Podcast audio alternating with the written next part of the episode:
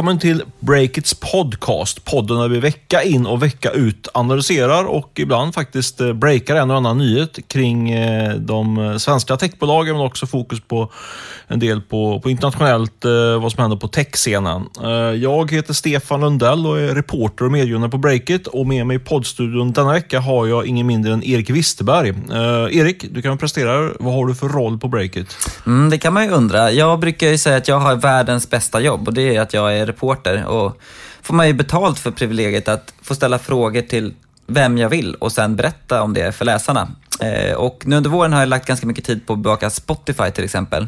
Så att om ni har några heta tips kring Spotify, vad som händer där, så får ni gärna höra av er till mig, till exempel via mail på erik.breakit.se. Mm. Ja, jag stämmer in på den där definitionen av reporter. Det är nog faktiskt i alla fall ett av eh, världens roligaste jobb som man också får betalt med. Mycket bra. Eh, och eh, idag har jag jobbat lite grann som reporter för att förbereda den här podden och eh, bland annat snickrat ihop en liten ingress om vad vi ska hitta på eh, den här veckan. För den här veckan ska vi faktiskt snacka en hel del om spel. Vi har hittat de stora vinnarna och förlorarna när det svenska spelmonopolet nu faller inom eh, några månader.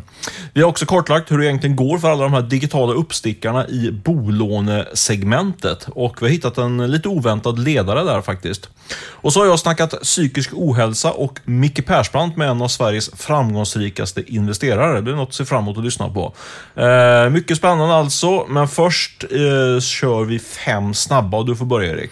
Ja, alla snackar om vädret nu. Solen bara skiner här utanför fönstret och så även e-handlarna. Men de jublar inte över sommarvärmen. Tillväxten just nu är faktiskt nära noll enligt data från e-handel.ses analystjänst. Så svettigt med andra ord. Mm, det får man säga. En efter en börjar de amerikanska investmentbankerna nu hårdbevaka Spotify. De flesta, som Goldman Sachs och Morgan Stanley, spårar att kursen ska upp. Men en vecka kom då något som heter Loop Capital med en liten, inte, en liten okänd spelare för måste, måste jag säga, men det är en investmentbank det också. Eh, de kom med en tydlig säljrekommendation med en riktkurs på 120 dollar. Det kan man jämföra med dagens kurs som ligger runt 158 dollar. Mm. Jag kan sticka in där att jag igår fick reda på att eh, Nordea snart kommer att ta upp bevakningen utav Spotify. Tidigare är det väl bara SCB som eh, har gjort någon analys av Spotify på den svenska marknaden. Mm, spännande. Stort spann där mellan eh, investmentbankirernas eh, syn på Spotify.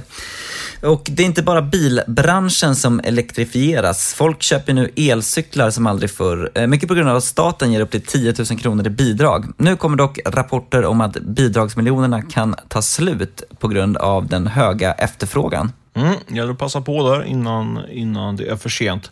Eh, jag ska rapportera att Facebook nu jobbar stenhårt för att tvätta bolags rykte. För första gången någonsin publicerade Mark Zuckerbergs jätte nu i veckan siffror över sitt renhållningsarbete på plattformen.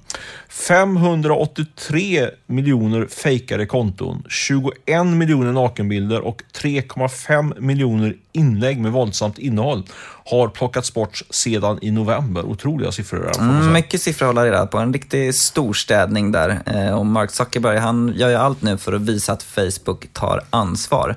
Ska jag dra också en hård affärsnyhet som vår reporter Jonas Delange kunde breaka här i veckan. Det är Peter Carlssons Northvolt, alltså de som vill bygga en batterifabrik, gigantisk sån i Skellefteå för 40 miljarder. De har fått in 100 miljoner kronor från det japanska mjukvarubolaget Seki. Eh, det är ett spännande projekt som vi följer nära. Vi sponsras denna vecka av Monster, rekryteringssajten som faktiskt är ledande globalt när det gäller att hitta jobbkandidater inom programmering och utveckling. Så är det. Och jag älskar såklart alla våra sponsorer, men jag måste nog säga att eh, Monster har en speciell plats i mitt hjärta. Monster har varit med oss ända sedan starten, nästan ända sedan starten och utan deras hjälp så hade vi definitivt inte varit där vi är idag. Ja, man gillar verkligen att Monster hjälper oss att göra det som vi tycker är allra roligast på jobbet, affärsjournalistik. Verkligen. Så är du på väg att rekrytera folk så tycker i alla fall jag att du allvarligt ska överväga att anlita Monster i den processen. Spana in eh, deras erbjudande på breaket under fliken karriär så får du reda på mer. Och med det tackar vi Monster för att ni sponsrar podden.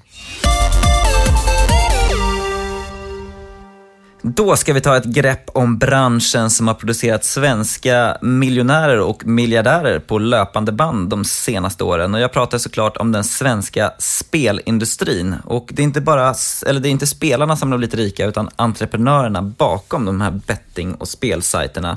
Och du Stefan kom ju med en spelrelaterad nyhet i veckan, eller hur? Mm, det stämmer bra det. Eh, vi spelade in det här på onsdag, in, onsdagen och det var igår på tisdag som jag faktiskt kunde berätta att eh, danska Better Collective, Collective tror jag de heter efternamn, eller efternamn som andra namn. Eller hur säger man? Better Collective, hur som. Eh, de ska noteras i Stockholm faktiskt eh, och kommer få ett eh, börsvärde på runt 2 miljarder kronor. Förmodligen så aviseras det här i, på torsdagen när den här podden kommer ut. Och de har en så kallad affiliate-modell. Det känner du till vad det är för något? Ja, alltså, det, man får väl stoppa dig lite där. Affiliate, det är ett sånt här ord som flyger omkring i massa olika segment. Men skulle du kunna förklara det så att min mamma till exempel exempel hajar? Mm. Ja, men, eh, jag vet, kommer när jag träffade eh, en konkurrent till eh, Better Collective eh, för ett par år sedan faktiskt var det. Henrik Persson Ekdal som driver eh, Catena Media heter det. Och då, förklarade, då pratade han om, eh, ganska mycket om att det här var ett mediebolag och så vidare. och så vidare. Men sen förstod jag lite, mer, lite bättre. Det är inte så komplicerat. Det handlar helt enkelt om att man, man, lyckas, man lockar in, i det här fallet, då, folk som är intresserade av sportspel, att till exempel spela på fotbollsmatcher. Man lockar in dem på, på sajter. Better Collective har väl ungefär en 2000 sajter ute på nätet. Man hamnar på den här sajten, tycker det låter intressant och också får man reda på vilket som är det, det bästa oddset för att till exempel att Ljungskile vinner mot eh, Oddvall på söndag. Ja, vilket, ska du spela där eller? ja, det låter som en väldigt trolig utgång får jag säga. Eh, men då, får man, då listar de det bästa oddset där på hela marknaden. Och om man då får för sig att spela det, eh, den, den, den vinst för Ljungskile, klickar man där och då hamnar man på den här spelsajten som, som tar emot eh, odds, eller spel på, till det oddset. Och när man då lägger sitt, reggar sig och, och, eh, och börjar spela på den här sajten, då eh, får, eh, eh i det här fallet då Better Collective, eh, en kickback. Det är, några, det är småslantar då som liksom Google AdWords, några liksom 10 spänn eller 100 eller? Nej, roligt att du säger det. Jag vet att du, har, du vet ju svaret, att det är lite betydligt mer än så. Men jag var ute och sprang med en kompis här i helgen och frågade honom faktiskt, vad, vad, vad tror du, hur mycket tror du det är värt då om jag till exempel reggar mig och spelar eh, lite pengar på Ljungskile-vinst.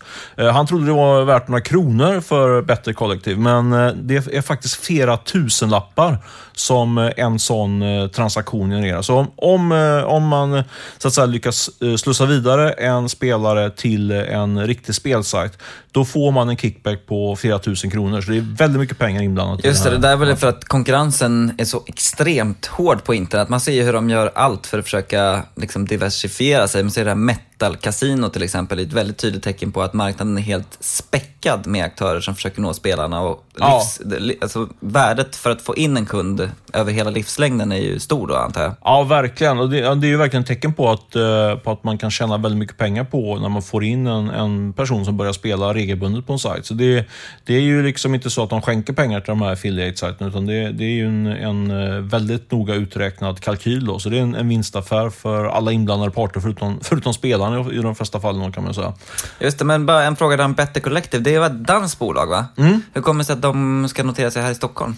Men jag tror att det är framförallt för att eh, vi har en väldigt stor, eh, stor massa med, med bettingbolag som är noterade i Stockholm. Unibet var ju först, som heter Kindred nu, och sen har det ju följts av en rad andra eh, spelbolag. Så det finns en, investerarna har bra koll på de här bolaget och, bolagen och det brukar indikera att, man, att det blir en ganska bra värdering. Då, vilket man ska få säga, 2 miljarder är ju en, en hög värdering med tanke på vad de genererar för vinster och så. Det är en bra, bra lönsamhet på det här bolaget men eh, ändå så är det en hög så kallad vinstmultipel. Så det är väl orsaken till att man mm, väljer Spännande, får hålla utkik efter helt enkelt. Mm.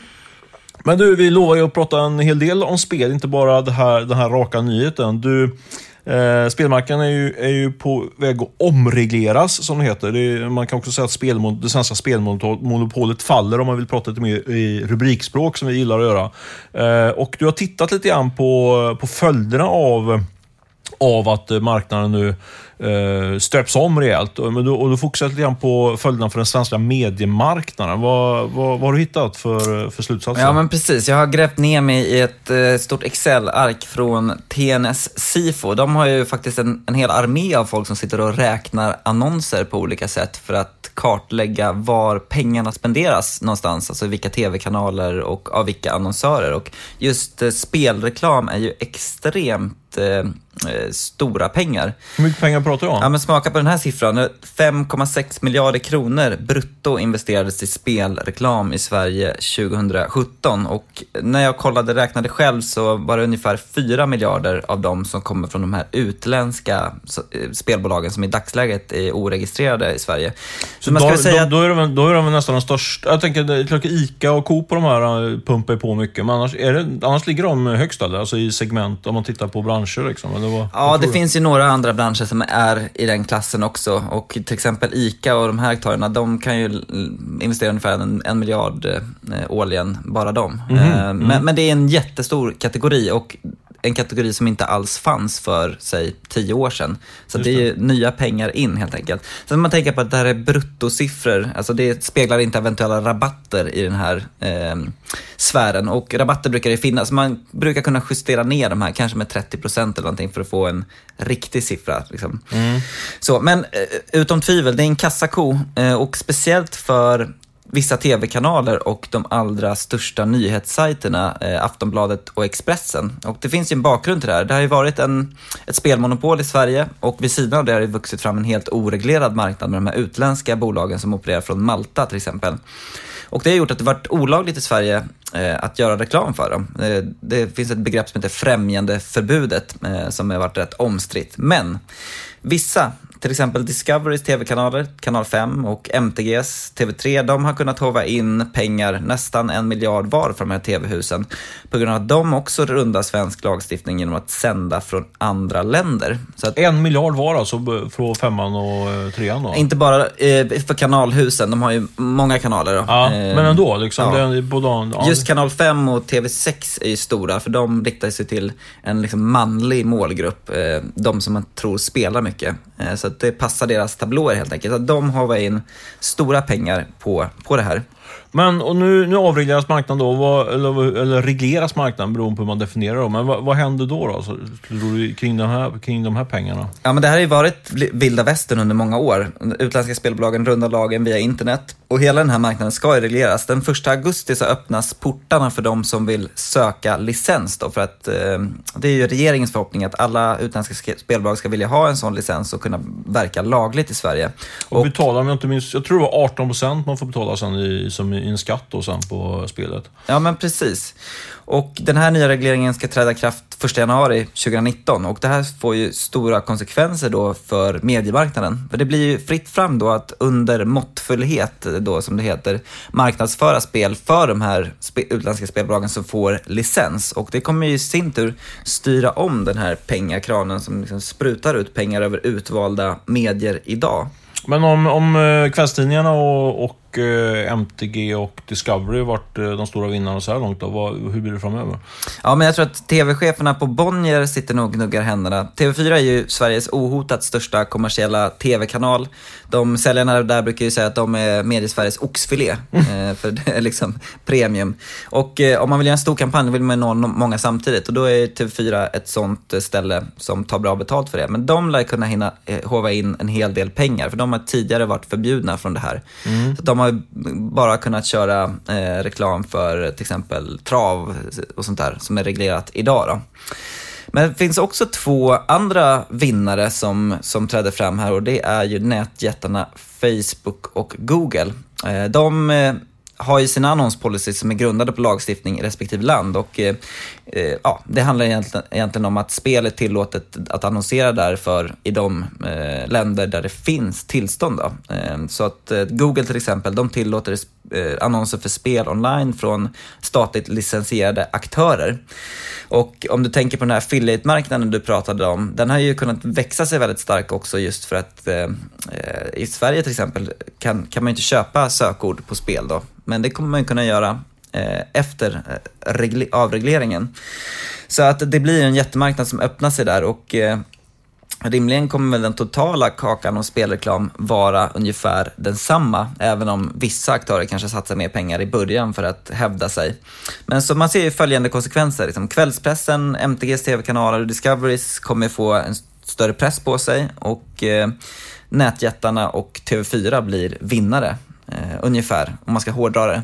Vad tror du, men vad, vad, tror du ungefär? Det är jättesvårt att svara på såklart, men liksom fördelningen där. Kommer det, om du nu sa att eh, MTGs tv-kanal drog in ish en eh, miljard ungefär. Liksom är det, och eh, Discovery en miljard. Man, man, kan tänka sig att, liksom, att du skjuter att alla de... Det lär inte gå två miljarder rätt, upp, rätt in till TV4 va? Men, men liksom, är det hundratals miljoner liksom, som kommer slussas över? Eller vad, vad skulle du, om någon teori eller spekulation bara? Jo, men det är ju rimligt att, att det blir så att den eh, TV-kakan delas upp ganska proportionerligt utifrån det tittande som de här kanalerna har. För så brukar det se ut eh, för de andra annonsörerna. Mm. Och sen så tänker jag att eh, Facebook har ju väldigt bra målgruppsstyrning, så där kan du ju nå folk som faktiskt spelar via tracka deras cookies och så vidare, vad de hållit på med på internet. Och Google är ju är ju en, en bra annonskanal för de som söker efter odds då, till exempel, som du pratade om förut. Där kan du ju, om du vill just marknadsföra någon, något odds för dig som vill spela på Ljungskile nu i helgen så kan du ju eh, köpa bara den eh, placeringen i, hos Google. Då. Den blir dyr. Nej, det tror jag, den kanske inte blir jättedyr, men eh, Barcelona-Real Madrid till exempel ja. kanske blir dyr. Så att, eh, vi får se, men det, jag tror att det kommer att vara stora, stora pengaflöden som styrs om där helt enkelt. Mm. Eh, det kan ju också vara ganska bra nyheter för dig, Stefan. Eh, du är ju Ste- eh, Breakits största delägare. Ja. Korkar du upp champagnen nu och bara väntar på att spelmiljonerna ska flöda ut i banners på breakit.se? Ja, beror lite grann på, om man ska, beror lite grann på hur de här spelarna ska komma utformade. Alltså, i grunden tycker jag det är en ganska svår fråga det här med spelreklam. Ska man ha eller inte? Ska man ha alkoholreklam? Ska man ha Eh, man kan också dra det, ska vi ha godisreklam? Det är inte bra att äta, äta socker liksom. Det är folk som dör av det också. Nej, men idag har vi inte spelbanners va? Nej, men orsaken till det har ju varit, eh, när, vi, när jag och Olle Aronsson då, som är min medgrundare, när vi har resonerat om det har vi faktiskt eh, kommit fram till att vi inte ska ha en principiell eh, inställning till det, utan att vi, vi tar lite grann case to case. Liksom. Och idag tycker jag att det blir så otroligt dålig användarupplevelse med de här skrikiga spelarannonserna. Så det förstör liksom hela användarupplevelsen. Så det, det är den främsta orsaken faktiskt att vi tackar nej till den typen av annonser. Inte, och inte på grund av att det finns liksom spelmissbrukarproblematik och så också. Även om man kan fundera mycket kring det eh, också. Men jag menar just eh, med kopplingen till till eh, att det, om man ska börja dra gränser liksom, så blir det väldigt svårt. Det börjar bli ett långt politikersvar här. Så ja. vad blir det då? Ja eller nej? Ja eller nej till spelarannons menar du? Ja. ja men ja till, ja till snygga spelarannonser, mm. jag uh, som, som tillför någon, någon form av mervärde för användaren, eller i alla fall inte förstör bild, användarupplevelsen. Yes. Får höja kvaliteten helt enkelt. Ja, och det, tror jag, det tycker jag är jättebra grej med själva den här avregleringen, eller regleringen av marknaden. Det är att det har ju verkligen havererat eh, alltså de, det tilltalet som de annonserna har. Det tror jag de alla håller med i branschen. Så jag tror att det kommer att stävjas bli mycket bättre för, för hela, hela samhället helt enkelt. Mm, vi får se. Tärningen är kastad som man brukar säga. Mm. Ska jag gå vidare här. Du, Stefan, träffade ju en tung investerare på lunch i tisdags. Tommy Jakobsson som bland annat har byggt upp ett eh, investeringshus och köpt aktier för nästan 200 miljoner kronor i den ständigt aktuella telefonboksappen Truecaller. Så eh, vad snackade ni om? Ja, det var en trevlig lunch med, han bjöd på sushi, eh, om det är någon är intresserad av det, i, i centrala Stockholm på kontoret där. De heter ju Zenit har, har ju han brannat, brännat om sitt, eh, sitt investeringshus nu. Han har ju varit väldigt framgångsrik eh, investerare, Tommy, under ett 20-tal år faktiskt på den svenska marknaden. Han visar upp siffror för mig att de har lyckats eh, skicka över eh, avkastning till investerarna på 20% plus per år under den här perioden. Så det har ju, han, har, han har, sitter på, på en, en förvaltad, ett förvaltat kapital på sådär 10-15 miljarder kronor. Så han är en tungviktare. Men vi pratar ganska mycket om, faktiskt om psykisk ohälsa. Mm, det var lite oväntat. Ja, men Tommy Jakobsson är ju en, en färgstark person och han, han körde järnet eh, under ett antal år. Eh, eller han jobbar väl rätt hårt fortfarande, men han gick i väggen 99-2000 eh, efter en hysteriskt lång arbetsperiod och lite skil en skilsmässa och så vidare. Så han, han hamnade faktiskt på, han berättade, han hamnade på psykakuten, eller i alla fall på psyket i, i ett par månader. Eh, och fick, eh, det var ett intressant samtal som är svårt att konkludera i några meningar här. Men eh, det var det ena vi pratade om. Vi pratade om massa olika saker, men sen snackade han också om, jag får väl fånga upp det eftersom jag tror att jag pushade det i ingressen här, att eh, vi pratade också om Micke Persbrandt, eh, den kända skådespelaren som också nu har gjort, hjälper, hjälper faktiskt Tommy Åkesson i en liten eh, i en liten investeringslåda vid sidan av. Kan och man säga. gör kasinoreklam ska man väl säga också. Exakt. Eller kasino kanske inte heter, spelbolagsreklam. Ja, Nej, men så vi pratade om, om, om hur det var att jobba med Mikael Persbrandt. Eh, och eh, han var tydligen väldigt trevlig och, och eh, schysst person på alla sätt och vis. Så det var ett samtal om ditten och datten kan man säga, som sen också ramlar in på en konkret nyhet som jag tänkte presentera om du är intresserad. Ja, men du brukar ju vara rätt duktig på att snoka upp nyheter under dina luncher matcher, så um, har du någonting? Ja, han droppade en grej där Tom. Jag höll på att tappa nästan den här nyhetskroken eftersom det var så mycket intressanta saker eh, annorstädes som vi pratade om. Men eh, jo, men en konkret sak är att, eh, att eh, faktiskt att Tommy Jakobsson ska eh, öppna upp Eh, sin eh, techfond som tidigare varit upp, öppen för bara för stora, eh, rika privatpersoner och institutionella placerare. Men nu kan vem som helst köpa. Har, har du en tusenlapp över så kan du köpa in det i Tommy Jakobssons techfond. Den ska noteras faktiskt på på en av Nasdaqs marknadsplatser här, förmodligen i nästa vecka. Rätt mm. spännande faktiskt. Mm. Är det vanligt att sådana här liksom, privata investeringslådor gör den typen av publika fonder? Nej, det är väldigt ovanligt. Tommy hävdar att det var första gången på svenska marknaden. Det är mycket möjligt att det är så. För det, det finns en stor skillnad så att säga, i, i, eh, på, på, på den här typen av marknad. Så att om man, om man vänder sig publikt mot allmänheten eh, kontra om man vänder sig mot eh, eh professionella investerare. För om man har, vänder sig mot allmänheten då, kommer, då kickar in en massa andra eh, krav helt enkelt på, på dig som förvaltare. Och det gör de flesta är inte intresserade av och, och leva upp till alla de kraven. Så därför är det ganska mycket hemlighetsmakeri kring alla de här fonderna som, som, finns, eh, som finns på stan. Eh, så det är nytt. Eh, och jag tycker det är lite, alltså jag har ingen aning hur den här fonden kommer att utvecklas, men det är, i grunden så är det, är det, ju, är det ju bra att, eh, att det blir liksom en mångfald på marknaden utav eh, investeringsalternativ. Och det här är något som ändå tillför någonting. Sen kan man argumentera på att ska man gå in i en sån här fond som kanske är, när det är kanske på toppen då, eh, utav någon form av investeringshögkonjunktur då i, i tech Eh, men ja, vi får se. Vi får se. De har ett, eh, ett investeringsmål, eller avkastningsmål på 20 procent, vilket är väldigt bra, men samtidigt är ju risknivån väldigt hög mm. också. Så men det här är alltså en helt ny fond då, så det blir nya pengar in i Stock eller Sveriges techmarknad? Ja, både ja och nej. De har, de, de har ungefär 200 miljoner kronor i förvaltat kapital i den här fonden sedan tidigare och har investerat i ett par bolag. Men han räknar med att plocka in ungefär 100 miljoner eh, i samband med den här noteringen av den här fonden. Så det blir absolut, det kommer, det kommer tillföras Ehm, eh, ett antal eh, investeringsmöjligheter på den svenska marknaden. Eller alltså ett antal startups kunde snå åt sig pengar från den här fonden då, om man lyckas pitcha det tillräckligt bra för Tommy Jakobsson. Mm, det låter spännande ändå tycker jag. Är du sugen själv då att köpa in dig? Du sitter ju på ett gigantiskt kapital. oh ja, oh ja, oh ja, om du bara visste. Nej, men, alltså, Tommy har ju ett bra track record sådär, så att, eh, det, det, kan man väl känna sig... Eller ja, han placerar säkert pengarna bättre än om jag själv skulle köpa aktier. Men det, det är klart att det finns frågetecken. Liksom, hur stora avgifter blir det? Man undrar också lite kring motiven till sånt, ett sånt här drag. Varför gör han egentligen det här? Det är väldigt svårt att få in pengar på stan nu i och med det här du sa nu, att vi är kanske på toppen av en liksom väldigt stark konjunktur. Så att, eh, ja, jag kanske, jag kanske investerar i Breakit istället om jag har råd. Mm, det hoppas jag på. Det hoppas jag verkligen på att du gör. Eh, jag tror, om jag bara superkort, bara avgiftsuppturen. Jag kommer inte ihåg, det var 2% ungefär tror jag i, i avgift. Och sen så har de ett så kallat, kan vara lite, lite intressant kanske att veta. Eh, de har ett sånt här 2080-förfarande som många av de här eh, fonderna har. Och Det mm. innebär att om man kommer över en viss avkastningsnivå, jag tror i det här fallet 8%. Så om man har levererat 8% i avkastning till investerarna, då var ju målet att de skulle leverera 20 ungefär, kan man ha i bakhuvudet. Eh, allting över den, eh, den hörden som det kallas på finansspråk, eh, då får investerarna, alltså du som investerar i fonden, 80% av den överavkastningen medan då Tom Jakobsson och company tar 20% i, Ja, i extra det. avgift. Mm, då blir det en, en fin affär för Tommy där. Det är lite som, eh, jag såg Billions här igår på TV och då förhandlade superriskkapitalisten Bobby Axelrod med sin fru om just det där. Hon fick ner det till 1% avgift och 10% i överavkastning. Jaha, underbart att förde in det. Ja, den, rullar den igen nu? På. Ja. Du, Eh, nu ska vi prata om ett annat ämne som verkligen engagerar alla förutom tv-serier och det är bolån. Eh, alla snackar ju, eller i alla fall många pratar ju om den här nya räntepressan Enkla som lanserades för något, någon månad sedan ungefär.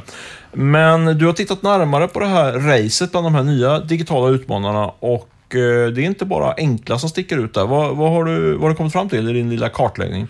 Ja, men man börjar med en kort bakgrund bara. Alltså, det är liksom storbankernas marginaler på bolån provocerar ju väldigt många. Och ju lägre Riksbanken har pressat styrräntan, desto fetare marginaler har ju storbankerna tagit ut. Och nu är de på en historiskt hög nivå enligt Finansinspektionen. Så det är ett perfekt läge för utmanare. Och Enkla chockade ju lite marknaden när de gick ut med ett bolån på 0,95% i ränta. Eh, men det finns ju fler, eh, som du sa där. Och jag var faktiskt och checkade kycklingsoppan nu när vi var inne på lunch lunchval med grundaren av eh, Hypoteket nere på East. Och det var en... Väldigt stark är den kycklingsoppan kan jag säga. Ja, den är, den, är, den är lite het, absolut. Den höjer temperaturen. Och eh, det var en sympatisk kille, Dag heter han, och innan vi lämnade bordet så slog han fast att liksom, hans vision var att sätta stopp för bankernas bolånefest. Eh, så att eh, det, det var en liten fond där. Just det, men, men alltså, fick du några hårda siffror? Hur går det för, för dem och de andra? Mm. Om vi börjar med Enkla då, som är den som har fått mest uppmärksamhet. Eh, jag snackade med grundaren Alexander där i, igår och de har i dagsläget bara gett ut under 100 enskilda lån. Då. Men, eh, men de har eh, tagit kreditbeslut internt på över 10 000 kunder, alltså som de har godkänt i sina system. Och eh, där ligger en vo- lånevolym då på 22,5 miljarder kronor. Oj, alltså bara så jag fattar. Så de har bestämt att får vi in, får, lyckas vi så att säga dra in 22,5 miljard på, på, på den externa lånemarknaden, så då kan vi låna ut då 22,5 miljard till Precis, så, så kan man tolka det. Men pengar, de facto nu, de har ju inte lånat ut någon, någon, någon större belopp i dagsläget. Och målet nu då, det är att, att de ska ha lånat ut en miljard kronor lagom till att vi tar en nubbe på midsommar. Aha. Och eh, sen får vi se, sa grundaren Alexander Widegren då när jag snackade med honom igår. För de är ju beroende av att kunna få in mer pengar då i sina bostadsobligationer. Eh, Men det, det är en intressant spaning där att sannolikheten på att alla de här som har skrivit upp sig hos Enkla faktiskt får ett lån eh, till den här räntan är ju en på 22 då, om man tittar på att de har en miljard och de har en, en, en efterfrågan på 22,5 eh, miljard kronor. Ja. Man jag måste bara- bara spela in en passus där. Det är ändå intressant. Alltså det, mm det ska bli jätteintressant att se om de lyckas få in de där pengarna. Men då har de, de har ju ändå ett väldigt bra... Eller de har ju ändå, säga, inte bra, bra läge, men de, de kan ju visa upp att vi kan verkligen låna ut eh, 20 miljarder om du, om du kastar upp pengarna som institutionell eh, investerare. Liksom. Så det, Precis, och jag tror att de erbjuder sina investerare en avkastning på 0,6 procent eh, per år. Då. Så det är eh, 0,35 procent över till Enkla där som ska täcka deras eh, kostnader och kanske ge- generera en liten vinst då framöver. Så vi får se. En annan lite mer hemlig uppstickare är ju Alma bolån eh, som har kommit ut där. Och de snackade jag också med häromdagen. De har inte kommit igång med att ge ut några lån utan de samlar också in eh, intresseanmälningar. Så att varken Alma eller Enkla har någon lånevolym att prata om idag.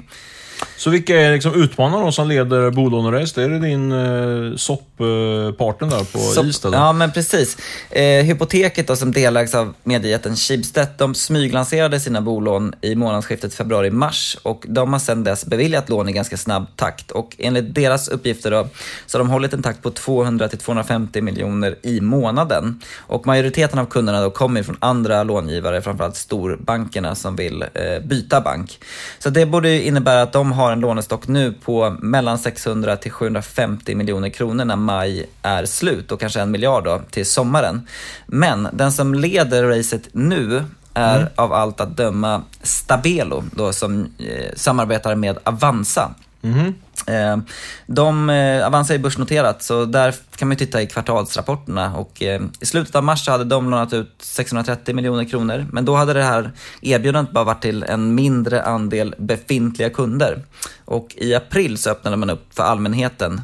Eh, första april tror jag att det var. Och eh, några veckor senare, den 18 april, så hade ytterligare en kvarts miljard kronor lånats ut. Då. Så att eh, de har en lånestock på minst 870 miljoner kronor för en månad sedan och det borde ju vara över en miljard idag då om eh, efterfrågan har hållit i sig. Så att ja, det är väl spaningen att det är, det är inte enkla som leder racet utan i nuläget är det Stabelo då, tätt följt av Hypoteket.